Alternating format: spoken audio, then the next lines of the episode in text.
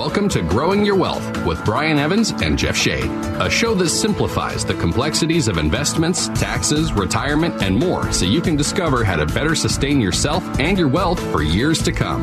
Brian is a CPA with 30 years' experience and a financial advisor, which brings a unique perspective to the financial world. This show is brought to you by Madrona Financial and CPAs, home of the Rooted Wealth Plan. Want a retirement plan designed to last 30 plus years? Go to madronafinancial.com and click Get Started to see what the Rooted Wealth Plan can do for you. And now, here are your hosts, Brian Evans and Jeff Shea. Thank you so much. Welcome to Growing Your Wealth with Brian Evans, the radio show that gives you the straight talk and honest answers you need to help you reach your wealth management and retirement goals through smart investing and careful planning. My name is Jeff Shea, and as always, I'm just here to ask the questions for you. But of course, the words of wisdom and solid advice come from Brian Evans, CEO of Madrona Financial and CPAs. Brian, how you doing today? I'm doing great. Thanks, Jeff. Always glad to hear that, Brian. I hope our listeners are doing well today, too. As always, another great show lined up for us today. But before we get to that, as always, I want to remind you a lot of people do not have the opportunity to hear the entire show. So if you've missed any part of it or you want to hear it all over again, very simple. Go to wherever you get your podcasts and search Growing Your Wealth, Brian Evans. We have well more than 300 episodes up there. There's bound to be one that applies to you. Brian, on today's show, we're going to be talking again about everybody's favorite subjects. I say that facetiously, tongue in cheek, and that would be taxes. Taxes and death. Those are the two sureties in life. But Brian, I want to go back to when you were a young man, and I know that you studied at Washington State University over in Pullman. You're a proud cougar. What caused you as a teenager to decide that you wanted to make your life dealing with people's taxes? Well, yeah, I mean, that's a pretty good question. I remember when I was little, they'd go around the room like in kindergarten or something, and there was, I want to be a mommy, I want to be a doctor, I want to be a policeman, I want to be a fireman. Yeah. that was kind of it. Uh-huh. And what was weird is I was talking to my Aunt Judy, mm-hmm. and I was eight, as I recall, and I said, hey, Judy, I'm, i really think I'm pretty good at math. I really like money. Mm-hmm. What should I do when I grow up? She says, you should be a CPA. And so when people would ask me, hey, little boy, what are you going to do when you grow up? Oh, I'm going to be a CPA. and they look at me like, what? What? And I thought that's kind of cool. And so I knew every time I said that, you know, yeah. people were impressed. So yeah. I thought, well, being a CPA must be pretty cool. Mm-hmm. And so, not knowing that it's it's pretty high on the nerd quotient, I think, but I thought it was cool. Yeah. And so I did until um, my uncle Lowell came up to me and he said, "I hear you're going to be a CPA." I'm, yeah, I'm going to be a CPA. He said, hmm, "Do you know what that stands for?" I said, "No." Nah. I don't know. C and P and A. I'm going to be those three letters. I don't know what it means. Mm-hmm. He says, well, certified public accountant. You might want to remember that. So, oh, okay. So then people would ask, I'm going to be a certified public accountant. And they're like, what? so as I got uh, into my schooling, you know, I take these aptitude tests and right. that was my aptitude. I was, hmm.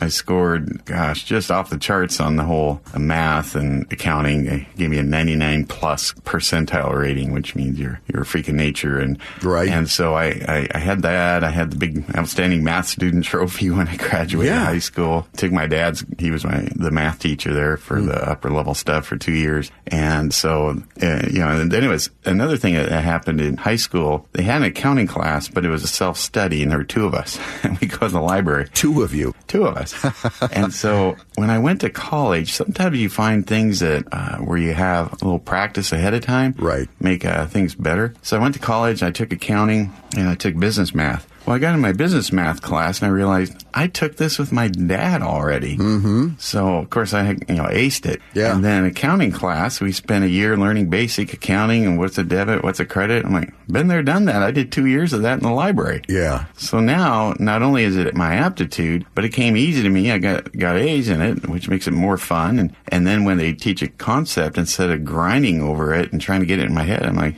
I'm pretty good with that. And it's easier to add on, you know, when, when you already have a, a, good base. So I had such a good base in those because I always thought, well, I guess that's what I could be someday. So it just kind of fell into place that way. So when I graduated in accounting from uh, Washington State University. And my first job was with a CPA firm. So there's the rest of the story, as they say. Well, you were born to be a CPA, and uh, I think maybe that's what Bruce Springsteen should have sung about in his song, Born to be a CPA. But anyway, you do have an aptitude for this, and you definitely have used your skills to help a lot of people. And it's interesting that you deal with two of the things that people don't like to think about. That is not only taxes, but also death. Yeah, estate planning. You know, we're, uh, as you said, uh, a couple of things sure in life. And for most people, many people, you know, legacy is very important to them. And, you know, there's a taxation associated with that. But there's also a lot of other things uh, related to that. Certainly financial planning. I talk about financial planning sometimes with people and I, I remind them, I'm really planning for the, you know, if it's two, you know, husband, wife, mm-hmm. I'm really planning for the one that's going to outlive the other because the one that passed away first, or if you die prematurely, financial planning gets really easy. You know, I was saying, well, the doctor gave me two years to live. I'm all by myself. I got a million dollars. What do you recommend? I'd say spend half a million a year for two years. I don't know. uh, you know, and, you know, it's easy. But where you have an undefined time period, you know, they might be 62 and maybe one of them's going to live 30 years. Mm-hmm. And so that now, oh, okay, that's, that's a more complex equation to solve on the financial planning side. But certainly as it relates to, you know, how our financial planning, uh, the one thing in there, how long should we run this out? right. Someday, some, you know, someone's going to pass away. How do we account for somebody passing away prematurely, unexpectedly, that kind of thing? And how do we navigate the estate tax issue and the legacy issues and, and so forth and so on? So yeah, I, I kind of check both boxes on the death and taxes. I guess I'll always have a job, Jeff. You will always have a job, my friend. As, and as I've always said, you're a world class mathlete. I mean, you've got the great great big brain going there, and you're using it for the benefit of all of our listeners and your clients there at Madrona Financial and CPAs. Well, anyway, Brian, on today's show, as I said, we're going to be talking about taxes, and I want to start off with something that's rather interesting. There are people out there, one in particular that I can think of, who preaches the mantra power of zero, power of zero, zero taxes. And he's talking about the zero tax bracket. And Brian, give me your opinion about that. Should you really strive to be in the zero tax bracket? No, I don't think so. And I know that sounds weird coming from a CPA. I'm not saying try and pay more in taxes than you need to. What I'm saying is that it doesn't, it kind of flies in the face of logic, even though it sounds logical on the outside. Well, yeah, sure, I'd love to pay zero taxes. Well, that probably means that you uh, aren't making any money. You know, it, it's like saying, uh, I don't want to be 80 years old. Well, I'd rather be 80 than the alternative. It's just kind of a, a, necessary evil if you're going to be successful financially that you'll have income that you pay taxes on. So tax planning isn't about going to zero bracket. And I, I think there's been a big change even in how we, we look at deferrals and income tax planning or, or contributing to qualified money, uh, 401ks and all of that. It used to be when I started in public accounting a long time ago that it was all about deferring. Defer, defer, defer until retirement. Mm-hmm. Because everybody knew that while you're working, that's the most you're ever going to make. When you retire, you're going to have your social security and maybe a, a little interest and dividends and your income's going to go down. You'll be in a lower bracket. So the big push was to defer money from your working years into your retirement years and kind of spread out the brackets that way. And so that's how what financial planning was for decades. And what I've seen though over the last 10, 20 years is kind of a shift where a lot of my clients are making more yeah. in their retirement than they did when they were working. Mm-hmm. It's the weirdest thing because they have maybe they have real estate and they've been you know rents have been going up and they have all this rental income. Maybe they have annuities and the stock market's been great. They have millions more than they ever thought they would have and that's producing amounts. You have required minimum distributions that are pushing them into a higher bracket. So now we have almost a, a whole different way of looking at things. Maybe I don't want to defer as much into mm-hmm. retirement because of that the brackets there. And uh, you know, what are some of the methods to lower taxes? Certainly, we're going to talk about that today. But it's also important to realize that if you have a lot of income coming in, you're going to pay tax. So we're going to talk about you know the difference between uh, bunching it up and and spreading it out, and why that the effects are of that, and and some of the other strategies that I might recommend to somebody to have lower overall taxes over a long period of time. But I'm not too excited about the whole power of zero, uh, yeah. getting out of taxes completely because, frankly, there's a product pitch uh, buried in there. Yeah. Well, what is that product pitch that is buried in that statement? The product pitch is, you know, you're lured in by that headline. You know, I can pay zero taxes, man. This guy's smart. mm-hmm. I want him. and he's going to say, "Give me all your money to invest. I'm going to buy a universal life policy. I'm going to buy a big, big life insurance policy, uh, put you into one."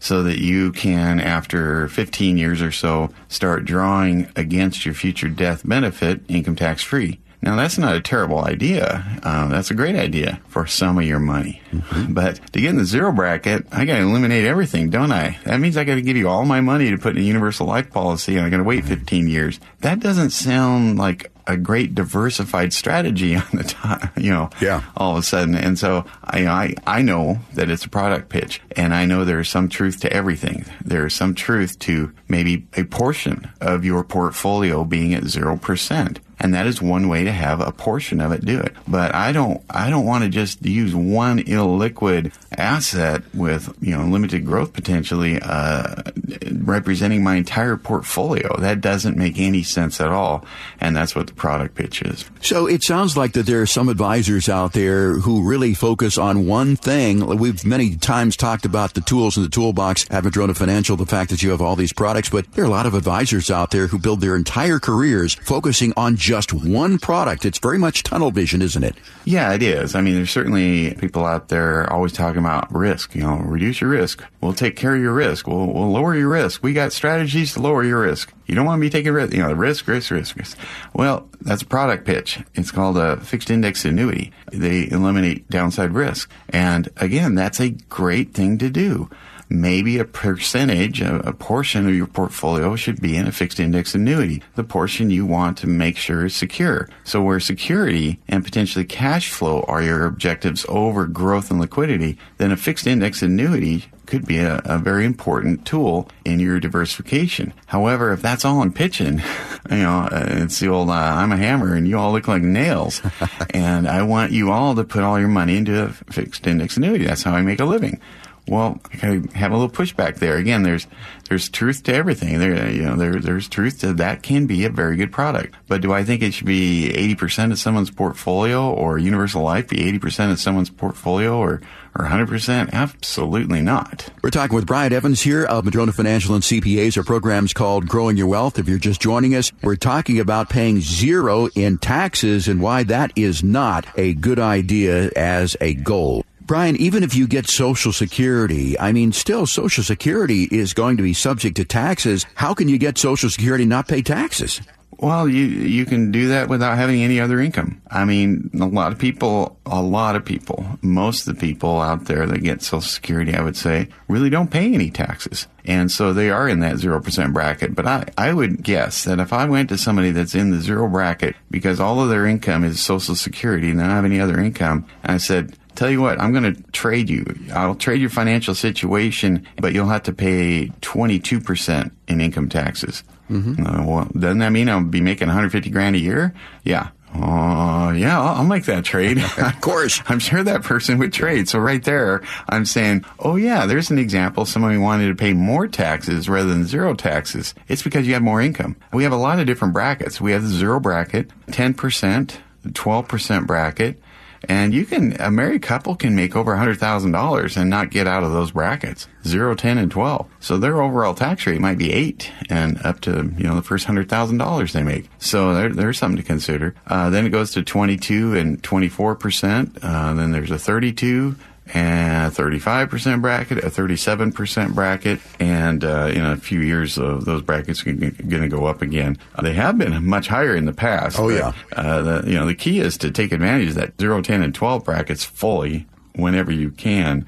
Uh, especially if you think you're going to have years where you're in those higher 20s and 30s. Yeah, and you know, tax rates are really not that bad today compared with what they used to be. And we've talked before about how high they were in years past. And again, I'll repeat this story about Ronald Reagan, ex-president of the United States. Certainly before that, he was an actor. And in the 50s, when he was making films in California, he only made two films a year because once he reached the $200,000 threshold, he was working for free because all of his money went into paying taxes.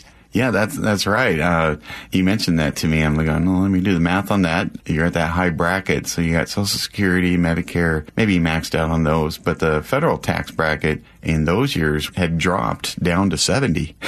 You're right. Post war, World War II, it dropped. was 94. Yeah. Dropped. And then it was 90. So he might have been in the 90 bracket. Right. Uh, I'm not sure what year we're talking about. Yeah, in fact, I think he was. He was in the 90% bracket. Well, then throw on top of that the California state income tax. Mm-hmm. And, you know, you're, there is some uh, offsets and so forth, some deductions in there, but basically he's being taxed at over 100%. Right. I mean, that's, just not very good. So he's a very smart guy. Yeah. Evidently, because he knew not to keep working because uh, it costs him money to work. Sure. And so that's exactly right. And we're seeing we're seeing some of those things in, in other states. Not not that you know, you're working for free, but certainly New York and California are feeling the, the brunt of chasing their, their millionaires out because they keep wanting to go back to the well and bring up, uh, invent Right. new taxes for them. And they're like, well, I have no problem moving to where Florida or something else where Sure. they don't have income tax. And so they're, I think they're going to feel some sting from that. Well, I'm glad that Ronald Reagan kept making movies. Bedtime with Bonzo, one of my favorite films, and uh, we can thank Ronald Reagan for that. But yeah, you talk about the wealth taxes in places like California and New York. I read that California is considering a wealth tax, and I mean, you work hard all your life, you sacrifice, you accumulate some money, and then they want to take it all away from you. That doesn't sound like a good incentive to me. We're talking with Brian Evans of Madrona Financial and CPAs. Our program, of course, is called Growing Your Wealth. We're talking about why the zero tax bracket is not a reality, and we're going to be talking about spreading out your income so that you can minimize taxes in just a moment. But in the meantime, I want to remind our listeners to go out to our website, which is madronafinancial.com. It's madronafinancial.com. I want you to, at the very top, click on that Get Started button to begin the conversation about your rooted wealth analysis. Well, what is your rooted wealth analysis? Well, if you've ever seen those trees that topple over during a storm and you look at the bottom of them there, the roots are very shallow. They just didn't have deep enough roots to sustain the storm. Same way with your financial portfolio. We've had some financial storms here and we're sure to have some more in the near future. So if your roots are not deep enough, your portfolio could be devastated by the next financial storm. If you don't know how deep your financial roots are, simply go to madronafinancial.com, click on that get started button at the top, and that will begin your conversation. It just takes a couple of minutes to fill that out. You'll be connected with an advisor, and if your financial roots are not deep enough, our advisors will show you how to deepen your financial roots. Quite simple. Madronafinancial.com and click on the get started button. And while you're there, why don't you scroll down about two thirds of the way down the page and download your no cost, no obligation seven steps to a successful retirement book that we have available right now. You'll download your digital copy, and this is a great book because it's going to be showing you how to confirm your retirement is designed to support your quality of life for 30 plus years in retirement. If you like to do things by phone, you can also text us radio, text radio to 833-673-7373 to get your digital copy of Seven Steps to a Successful Retirement. Once again, it's radio to 833-673-7373. And if you want a hard copy, you can also in that text just say, send me my hard copy of Seven Steps and we'll get that right out to you. Brian, we're going to continue talking about minimizing taxes here, but I wanted to mention something that I ran across here. This is an interesting little article that said that elderly men are likely to live with a spouse while elderly women are more likely to live alone. Why do you think that is, Brian? Um, I believe in that study they were saying that you know men choose to remarry more often than women do uh, in their later years. So it probably has to do with an, an age thing there, and, and certainly guys sometimes a little more needy. they need some help. Yeah. You know, like I don't know how to turn on the, lo- the stove. I don't know. How to Yeah, I don't know how to do any of this stuff. Or what are you, I don't know helpless? anything. yeah, my, I mean, my, my dad was, well, he figured it out when he would go on his trips to spring training. I Oh, I yeah. opened up a cabinet and there was a bunch of clam chowder uh, cans and a bunch of tuna cans. And every single night he had the same dinner. He'd pour in one of each into a, a bowl and eat it. There you go. And after he warmed it up, and I guess you call that cooking. I don't think it's going to Yeah. make HGTV anytime soon. No. But Well, that's why we have microwaves today. And I, I have to say, men are very good at grilling. I mean, Brian, you grill a mean steak out there in the grill. But yeah, that is right. If you're a woman listening to this program, it's important to consider that and important for you to develop some sort of social support groups, you know, volunteer, get out amongst people because you may have a few more years than the man in your life. So, Brian, let's get back to our conversation here about why the zero tax bracket is not realistic. So, if that's not realistic, what should we be doing? How can we minimize taxes going into retirement? Yeah, again, uh, um, this is for a finite group of people that what I'm going to talk about applies to because, again, statistically, many people are in the 0% bracket, but they generally aren't clients of ours because they don't need us. I'm talking about the people that we see and, and meet with typically have a, a decent wealth accumulated, whether it's in real estate or stock market or wherever. And so we're talking about people that have uh, maybe millions of dollars more often. And those folks, they're just, it's not realistic to think that if you have millions of dollars, you're not going to have any income tax. That just doesn't make any sense at all. So some of the things I, I did want to talk about first is if you think you're going to be in a higher bracket when you're retired, you might consider at work, you know, you have the 401k you can put money into, but many people also have a Roth 401k they can contribute to. And the limitations are much higher. You can put a lot more into a, a Roth through a 401k than you can on your own. And so a lot of people are going, you know, wouldn't it be nice if I'm younger, especially, to make sure that when I put money in my 401k, I check the Roth box. Yeah, I don't get the deduction now, but whatever that grows to someday, if it doubles or triples or quadruples or whatever, I'll never pay any tax on any of that. And so if it does go way up in value and I'm in a higher bracket and tax rates are higher in the future, I might choose a Roth option for my 401k.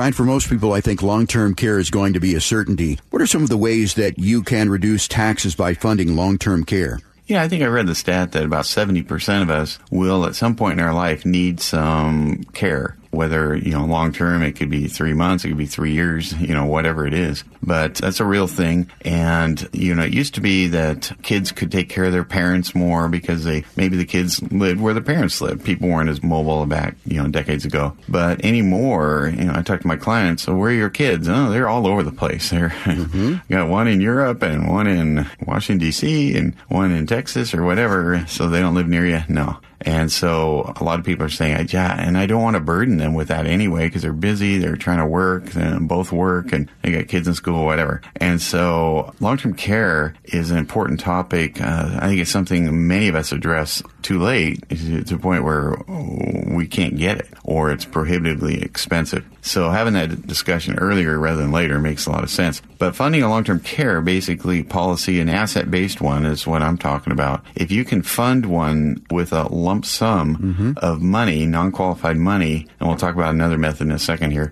but if you have a, a lump sum of after-tax money and you can fund one, if and when you do need the long-term care, that will be income tax free. So when you receive that benefit, you're not paying taxes on that. And so that can bring a lot of peace of mind.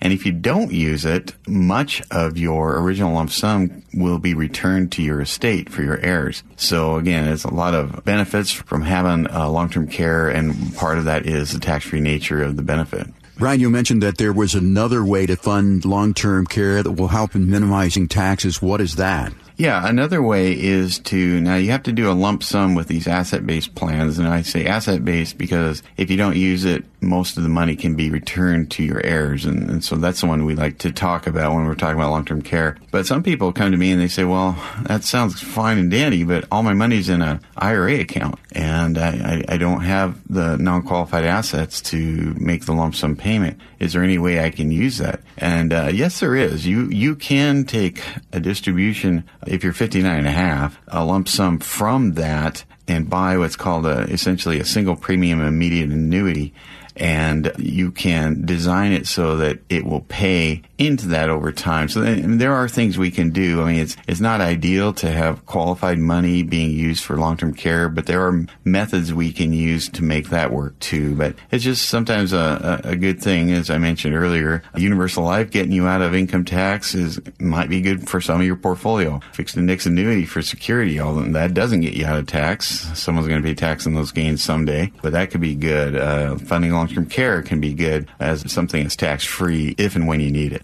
Our program is called Growing Your Wealth. Of course, we're talking with Brian Evans of Madrona Financial and CPA's offices right here in Seattle. I think we've got about three or four offices, so there's bound to be one near you. If you like what we're talking about today, minimizing taxes, of course, our advisors, many of our advisors are also CPAs, and that is a big advantage when it comes to designing your portfolio is tax minimization. And we're going to continue our conversation here in just a moment. But in the meantime, I invite you to go out to the website once again, madronafinancial.com. Click on on the Get Started button at the top and check your rooted wealth analysis. See if the roots of your financial plan are deep enough to sustain yourself during the next financial storm. And while you're there, scroll down about two thirds the way in the website down and download your digital copy of the seven steps to a successful retirement. It's a great book. It'll show you how to sustain your retirement that could last for 30 plus years or more. Again, entirely no cost, no obligation for that. If you'd like to get it by using your phone, text radio to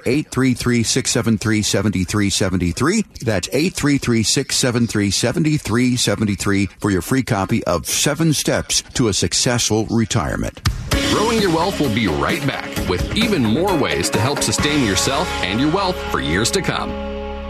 And now here's Growing Your Wealth, presented by Madrona Financial Services. Here's Brian Evans. When we talk to somebody about being their financial advisor, we often ask for their tax return, and there's a reason for that. It's not just wallpaper or files or anything like that.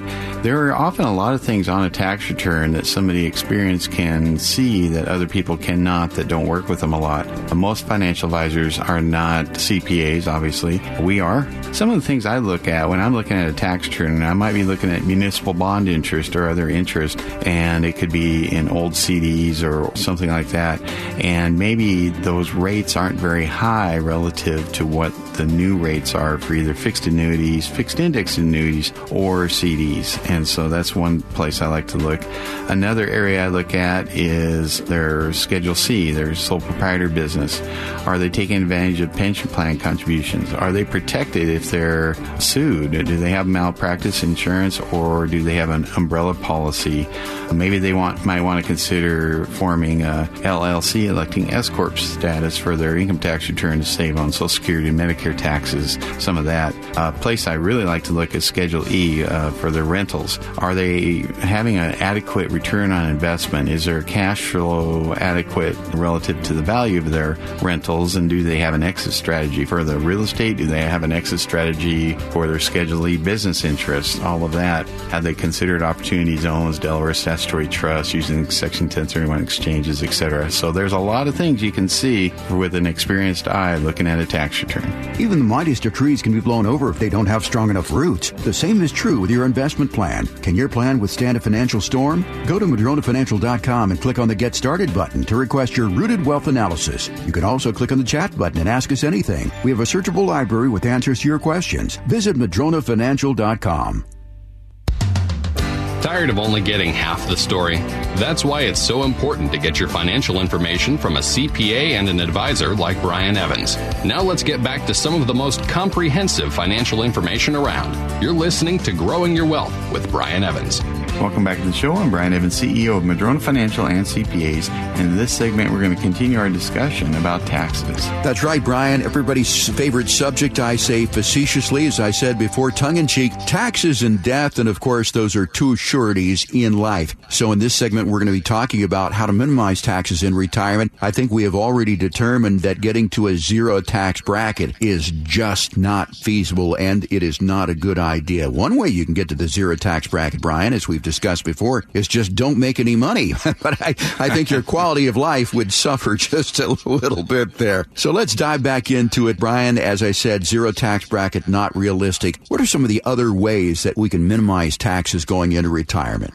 Yeah, with some other things, I mean, there are components of your portfolio where it makes sense to have them at zero bracket when you're retired. And I, am just saying that if you have a, a well diversified, healthy financial balance sheet in your retirement, you're probably not in the 0% bracket. But some of those components, for instance, I mentioned the last segment, if you're working somewhere that has a 401k and you said, hey, I'm going to put money into a Roth so that that can grow tax free when I take it out in retirement, it doesn't put me in a higher bracket. Well, that's probably a very good idea. And the younger you start, the better it is. You got time on your side. The more time you have, the more it grows. The more it grows, the more you have that 0% bracket. Another strategy around that is the universal life policy, as I mentioned before. You can coordinate that in addition to your 401k. So one of the things that especially a younger person might do, and younger is 40s and 30s and 40s and early 50s or whatever anymore, they might uh, have all of that. It'd be really great if you're maybe uh, a few things uh, are going on at once. I'm, I'm maxing my 401k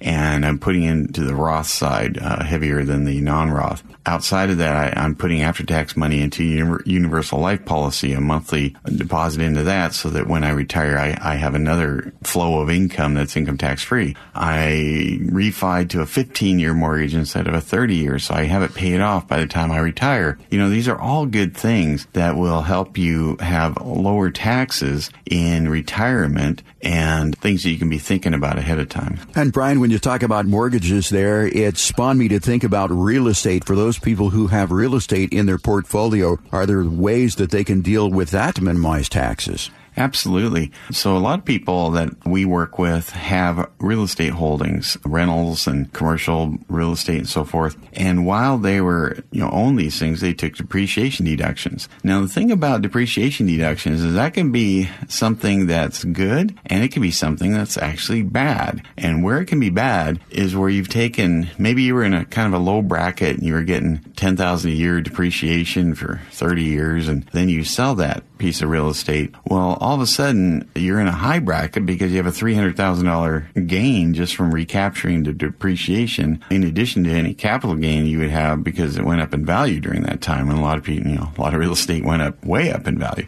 And so now you're in this really high bracket and uh, taxman tells you, oh, by the way, that little 10,000 you deducted every year, which you hardly even noticed, or you're getting whacked for 300,000 because it's been 30 years of that. You got to pay it all back at the highest bracket. And even though you were deducting it at a low bracket, and boy, that just doesn't sound very fair. So it's like, well, wait a second here. That doesn't seem right. And so there, is there any way out of that? And absolutely there is. And so this is the, the good side of depreciation. So you can do, as we talk on the show before, uh, section 1031 exchange. Mm-hmm. You can sell your investment real estate and purchase other investment real estate, but you might be saying, well, I'm selling it for a reason. I don't want to be a landlord anymore and it's too hard to find a good property. True and true. And so we something called a Delaware Statutory Trust, which essentially is selling your real estate and doing a proper 1031 exchange. And we would help you figure that out. And then it would go into other DST investments. It could be apartment buildings, industrial parks, self storage, a mix of different ones. And now you own real estate that you don't have to manage. And some of the benefits that, you know, we talk about the benefits. Hey, you don't have to be a landlord. You're, mm-hmm. you're going to get monthly income. You're diversified. You know, there's tons of benefits. But some of the ones we haven't really talked about is by avoiding that big lump sum tax hit and all that depreciation recapture. Another things DSTs do is they don't affect your other income. So if you had a big gain and didn't do a DST, now you'll notice, oh gosh, that made my other income at a higher bracket because it popped me up. And then when I looked at my itemized deductions, it limited them. I didn't get as many deductions. So now it's hurt me a couple other ways, not to mention the recapture tax I had to pay at the highest rate and the capital gains at the highest rate. And then you get a statement a year later from Medicare saying, oh, by the way, we're going to max out your Medicare surcharge yeah. for 12 months. Mm. you go, hmm. well, wait a second. This is a gift that keeps on taking. yeah. uh, this is, uh. all these bad things are happening. Another thing is there's no step up in basis for your heirs because you sold your property and didn't do a 1031 exchange. Mm-hmm. So there's a lot of things now that uh, if we reverse that conversation and say, what if I did do a DST? They all become benefits. I didn't taint the rest of my income in a higher bracket. I didn't lose itemized deductions. I didn't get the letter from Medicare saying I got a Medicare surcharge. I'm still deferring any income tax, and if I keep doing this until me or my spouse pass away, we'll get the step up in basis, and my surviving spouse or my heirs will never pay any income tax on the capital gain and they will not pay any income tax on that depreciation ticking time bomb, that depreciation recapture at uh, the 25% rate there. And so there's a ton of potential benefits by planning out this. And this is not something people know about. They just don't. Right. Uh, financial, you have to go through a financial advisor to, to get a DST. And you ask one, you know, what, what's a, what's a DST? And they'll probably say deferred sales trust or anyone you have the right D, the right S, or the right T. Right. And, uh, you know, they just don't know. They haven't worked with them. Uh, CPAs don't know. They know 1031 exchange, mm-hmm. but they don't know the product uh, solution being the Delaware Statutory Trust. So these are all big benefits to consider if you own investment real estate. Don't sell it until you've had the DST discussion. If you have investment real estate and you're not sure you want to sell it, we will do an analysis for you mm-hmm. where I, I, just did one. It was awesome. It was an older couple. They're in their 80s and they're still doing the maintenance. And he, yeah. the, the husband's having health problems, mm-hmm. but they mm-hmm. don't know what to do. They don't want to pay the tax. The kids don't want them to pay the taxes. That means they'll inherit a lot less. And so I, what I did is I took all their Schedule E's, which shows the income and expenses from each property, and one by one, we computed their return on investment relative to the fair market value and concluded that uh, with the DST in this situation, their cash flow is actually going to go up. Yeah. And they don't have to be the landlord. And so I, I think that's going to appeal to them a lot. Yeah. And they'll put off the taxes and get the step up in basis for their heirs, et cetera, et cetera. All those benefits. But we can do that analysis for you as a tool to help you decide whether now is the time to sell your investment real estate or not. And Brian, I think that's a good point there that you mentioned is if you're thinking about selling your investment real estate, that is the time to inquire about a Delaware statutory trust. It is not after you have sold the uh, property. I mean, you've gotten calls before where people have said, Hey, I sold my property. I've got the cash in the bank right now. I'd like to do a Delaware statutory trust. I mean, they've really blown the deal then, haven't they? Thank you for bringing that up, Jeff, because yes, they've blown the deal. You can't be a day late. You can't be a minute late. The mm-hmm. rules are very strict on 1031 exchanges. So yes, I've had people saying, yeah, listen about DSTs and, and I watched your webinar and I read this, that, and the other and, and I sold my property and I'm ready to do it. And, uh, it's the first time we're talking. I said, you sold it. Where's the money? It's in my bank. Oh, said, well, no. Ow. Remember that part about qualified intermediaries? Yeah. Oh, yeah, I remember you saying that. Oh, wait a second. I had to do that before I sold, right? Yeah. Yeah. Oh, can, is there any redo? No. There actually is. You can do uh, maybe a qualified opportunity zone investment. So at least I can have that discussion, but it, that's not going to get you the step up. So it, it, it is an option. But yeah, you blow it if you if you start having the DST discussion after you put the money in the bank. As soon as they hit your bank account, we're done having the 1031 discussion. You're no longer eligible. So if you're thinking about selling your real estate, your investment real estate, you're intrigued by a DST, a Delaware Statutory Trust, the 1031 exchange, the prudent thing to do would be to contact Madrona Financial and CPAs and let them do an analysis for you to determine what is the right route for you. But again, do it before you do anything on your own. We're talking with Brian Evans here of Madrona Financial and CPAs. We're talking about ways to mitigate taxes. And Brian, you just touched on it. And let's spend just a moment talking about opportunity zones. What are opportunity zones and how can they help us mitigate taxes? Yeah, opportunity zones are were created by Congress. There's about 8,700 of them. Uh, the governors pick the places, and basically you can start a business there. And you know when you sell that business, you don't pay any income tax on the gain. But for most people, it involves uh, developing real estate. And so if you're investing in a real estate development in an opportunity zone, the only way you can invest money is if you had sold an investment and had a capital gain. That could be stock, it could be a collector car, it could be real estate where you didn't do a Delaware statutory trust, it could be your business. All these things that might have generated a capital gain, you can only put that capital gain in there. What that's going to do is going to defer paying the gain on the sale of whatever you sold uh, about four years. But the new investment that you make into the opportunity zone investment, then that as a, if you keep it at least 10 years, it's kind of like a Roth for real estate. Mm-hmm. It basically becomes tax free if you keep it for at least 10 years. So this is not for everybody. This is for somebody with a capital gain and who doesn't need the access to the money for at least 10 years and is willing to wait that long.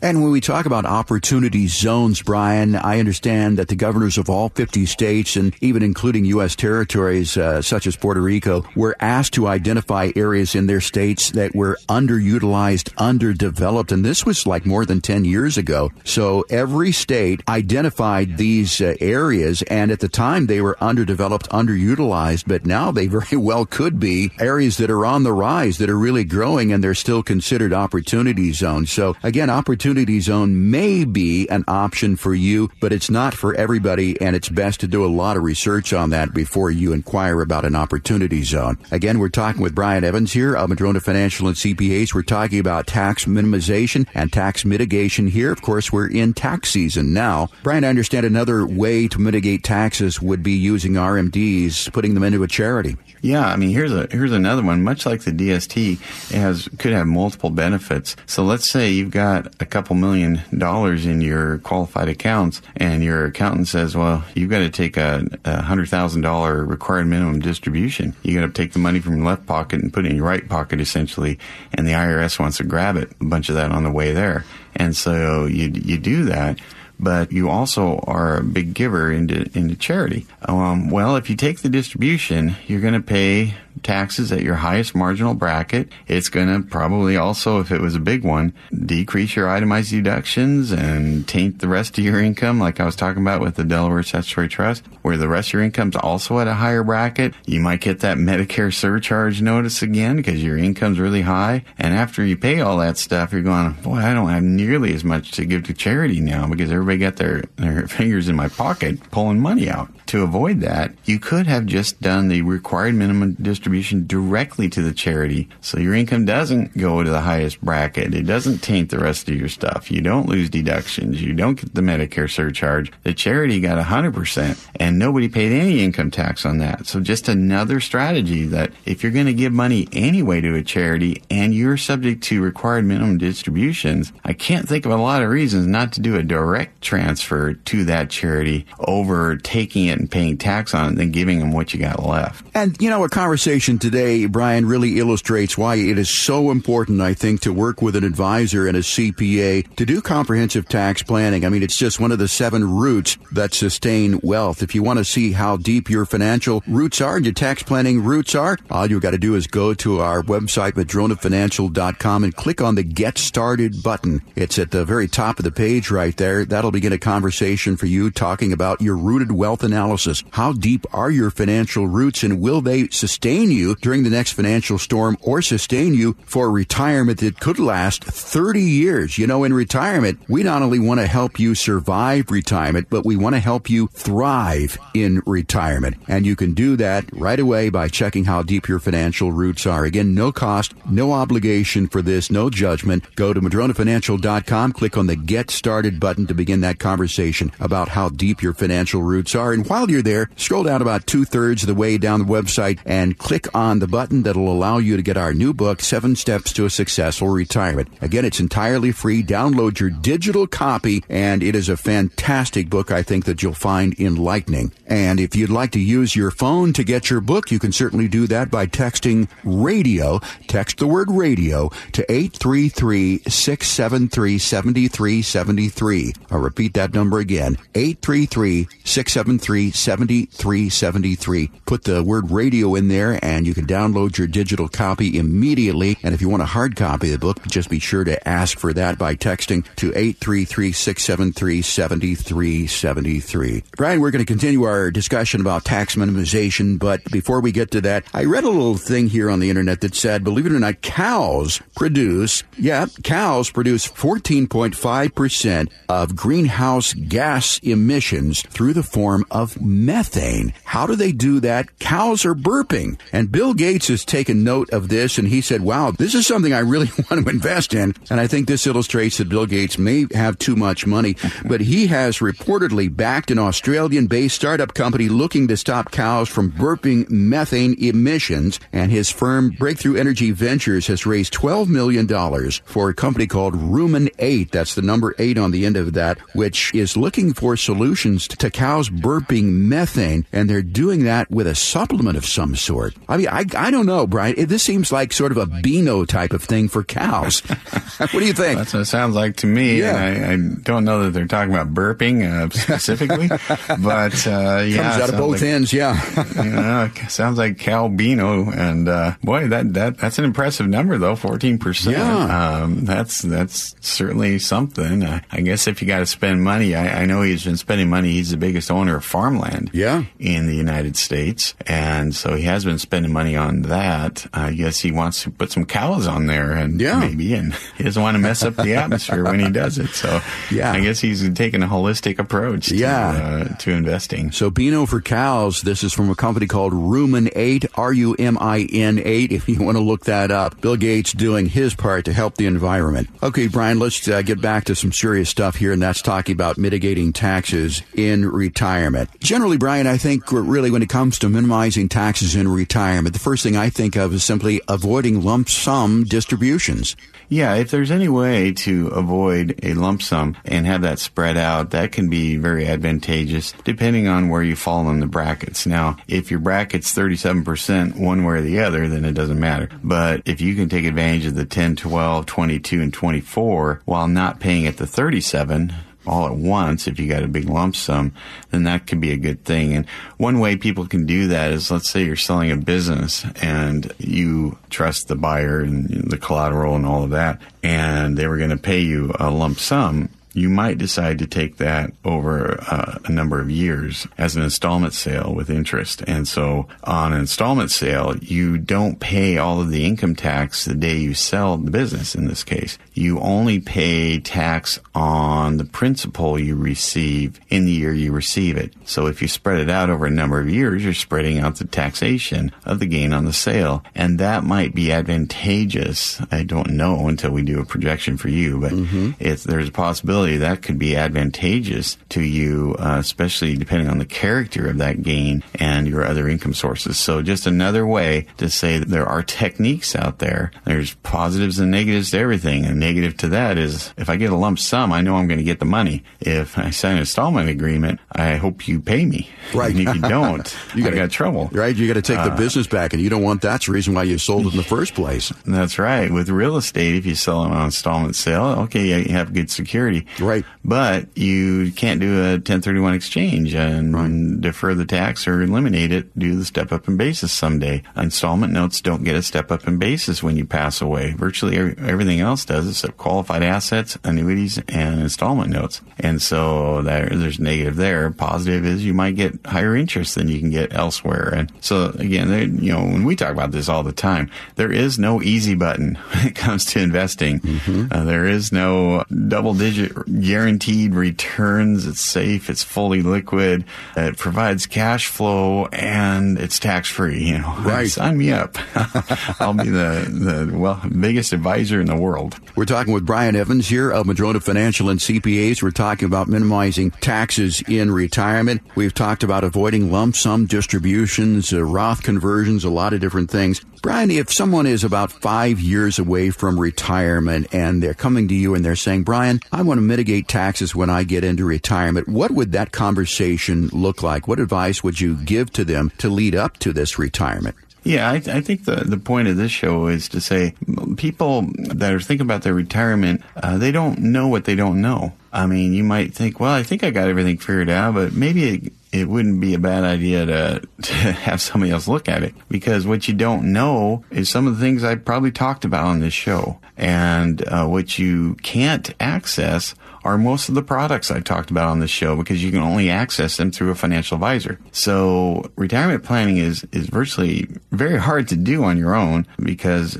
you know, unless you're a CPA who's a licensed financial advisor and have access to everything that I talked about on the show, you don't have the tools and they're not even available for you to buy on your own. You cannot go out and buy a Delaware statutory trust on your own or a fixed index annuity or, or an opportunity zone or some of these things I've been talking about here. And so that's why, you know, one of the big reasons someone would hire a financial advisor. Now, if the financial advisor you're using doesn't have access to these things, you know, I certainly, uh, a lot of people switch to us because they, they want that access and they want the CPA side of things because your financial advisor may or may not be licensed to talk about income tax. And we certainly are. So, you know, if, if, if you're five years away from retirement or at any point in retirement, when people meet with us, we are a no pressure type of thing. We're, we're very clear. It's okay to say no to this process at any time. And we encourage you to say no if you don't think we're the right fit for you. So we're, we're abundantly clear on that. We are not high pressure. We are not a fit for everybody and everybody is not a fit for us. And I think one of the big advantages, and I'll throw this in, of Madrona Financial and CPAs is the fact that, you know, a lot of the advisors are also CPAs. You're an advisor, you're a CPA. Christy Henderson partner in the company. She's an advisor and a CPA. Joel Maher there is a CPA as well too. So you really get the best of both worlds with Madrona Financial and CPAs. For those people who do have a financial advisor and they're working with an outside CPA, can you help people who are in that situation who maybe like their CPA, but they want to use you as a financial advisor?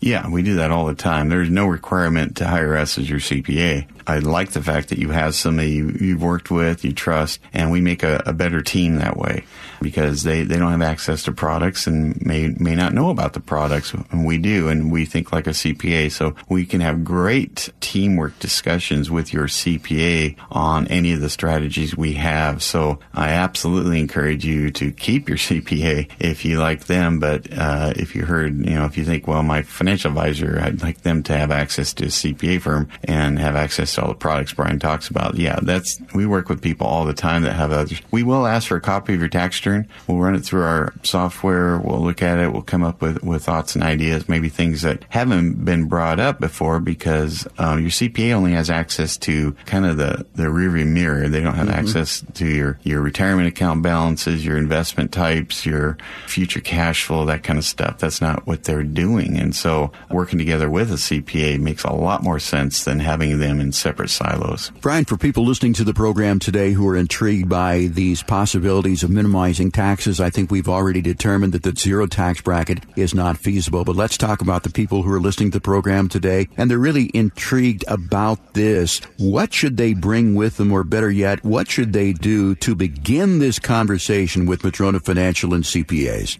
Yeah, we'll have a, a, very short questionnaire that we use. We call it a triage call.